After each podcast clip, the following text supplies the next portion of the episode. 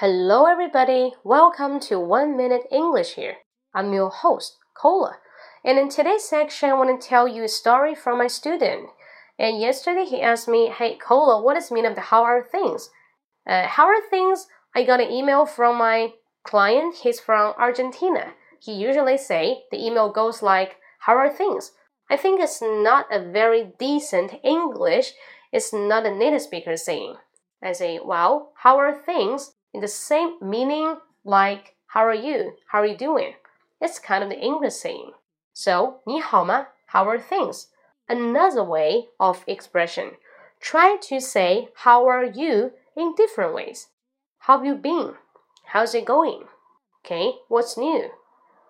What are you up to? So you have a different way to say it. English is really various. Got it?See you next time. Hope you like it. Remember, how are things? Once you see it in your email, do not treat it like a bullshit English. It's the real English. Okay? Use it. And use it or drop it. See you next time.